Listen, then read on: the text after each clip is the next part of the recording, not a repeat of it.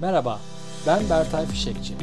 Ofisin Şifreleri podcastında çalışan bağlılığı, ekip liderinin zorlukları ve beceri gelişimi, kariyer yolculukları ve ofis dünyasının şifrelerini çözme hakkında konuşuyor, bazen de konuklarıma ağırlıyorum. Ekip liderlerinin e, yataylarıyla ve ekipleriyle, onlara rapor eden ekipleriyle ilişkileri ve iletişimleri üzerine bir konu.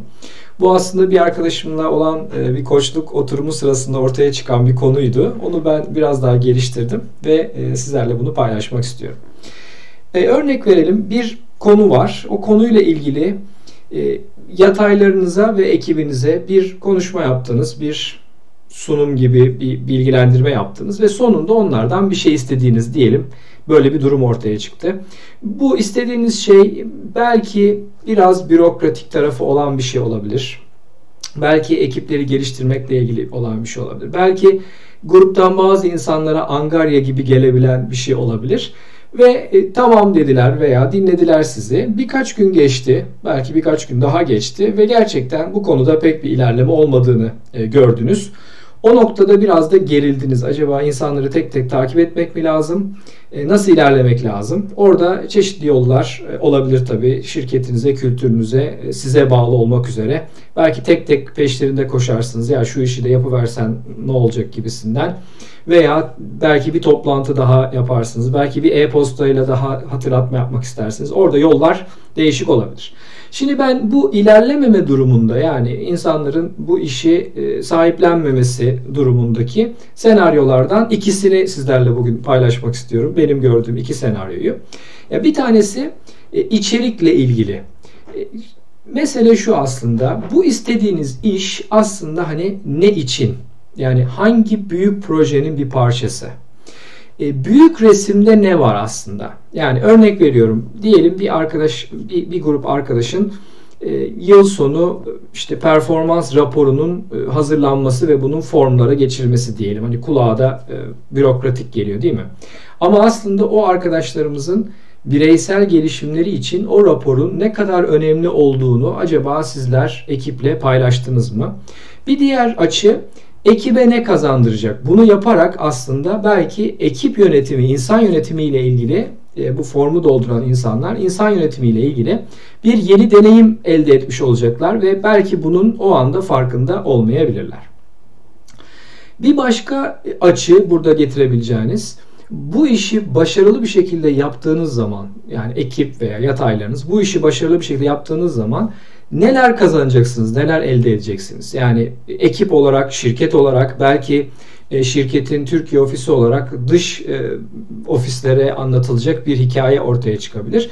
Yani kısaca bu işi onlardan isterken ekibiniz içinde olsun, yataylarınız içinde olabilir Büyük resimde bu iş nereye düşüyor? Bunu hep beraber niye yapıyorsunuz? Hangi amaca dönük yapıyorsunuz? Bunun bir sonraki adımı e, örneğin hangi e, varsa eğer öyle bir şey hangi müşterinin hangi tür acısını e, yok etmek üzere yola çıktınız?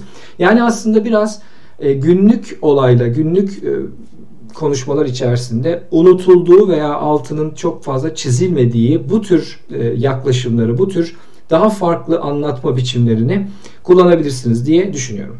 Birinci açı buydu. Yani içerikle ilgili, içeriği konumlamakla ilgili bir yaklaşım belki kullanabilirsiniz hoşunuza gittiyse.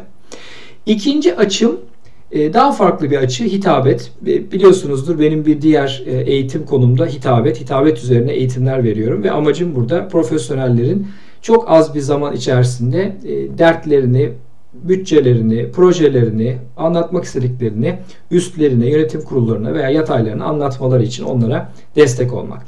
Bir de hitabet açısından bakalım buna. Diyelim yine 5-7 dakikalık ya da 5 dakikalık bir konuşma yaptınız ekibinize bu konuyla ilgili. O konuşmanın biraz hitabet açısından özelliklerine bakmanızı öneriyorum. Örneğin ilgi çekici bir açılış yaptınız mı? akışınızı e, başlangıca bağladınız mı ve anadaki ana e, bölümde ilettiğiniz konular hani temiz ve net olarak karşıya geçti mi? Diğer bence çok önemli konu bu istediğiniz işin gerekliliği ve yapılması ile ilgili sizin duygu durumunuz nedir ve bunu karşı iletebildiniz mi? Siz bu işin arkasında mısınız? Yani büyük bir e, hevesle, heyecanla, o kalbinizden gelen tutkuyla mı onlardan bunu istediniz? Yoksa ya arkadaşlar işte e, yılın e, bildiğimiz o günleri geldi. Bu günlerde biliyorsunuz bu işi yapmamız gerekiyor. İşte ne yapalım? Bu işte yapılması gereken bir iş. O yüzden sizlerden rica ediyorum 3 güne kadar şu formları doldurur musunuz mu dediniz. Yoksa dediniz ki bu formlar doldurulduğu takdirde o formların ulaşacağı arkadaşlarımızın bireysel gelişimleri ve profesyonel gelişimleri üzerine gerçekten çok önemli bir etkiniz olacak ve sizin verdiğiniz içerikler, sizin verdiğiniz yönergeler onların gelişiminde şirketimiz açısından da çok değerli. O yüzden özellikle sizlerden rica ediyorum bu formları gerçekten içten zaman ayırarak doldurursanız hem kendi gelişiminiz için hem de onlara çok büyük fayda sağlayacaksınız mı dediniz örnek olarak. Bu işle ilgili siz tutku hissediyor musunuz acaba? Bir de o tarafı var işin. Siz de mi bunu tırnak içinde gereksiz bir angarya olarak görüyorsunuz? O zaman işlerin yürümesi daha zorlaşıyor e, takdir edersiniz ki. Ve bu tutkunuz biraz önce benim küçücük denediğim gibi bu tutkunuz sesinize ve vücut dilinize, yüzünüze yansıdı mı? Gerçekten bu istediğiniz işin gerekliliği ve yapılması ile ilgili sizin bu işin arkasında olduğunuza dair duygu karşıya geçebildi mi? Bence böyle bir senaryoda e, bunun da çok önemli olduğunu e, düşünüyorum.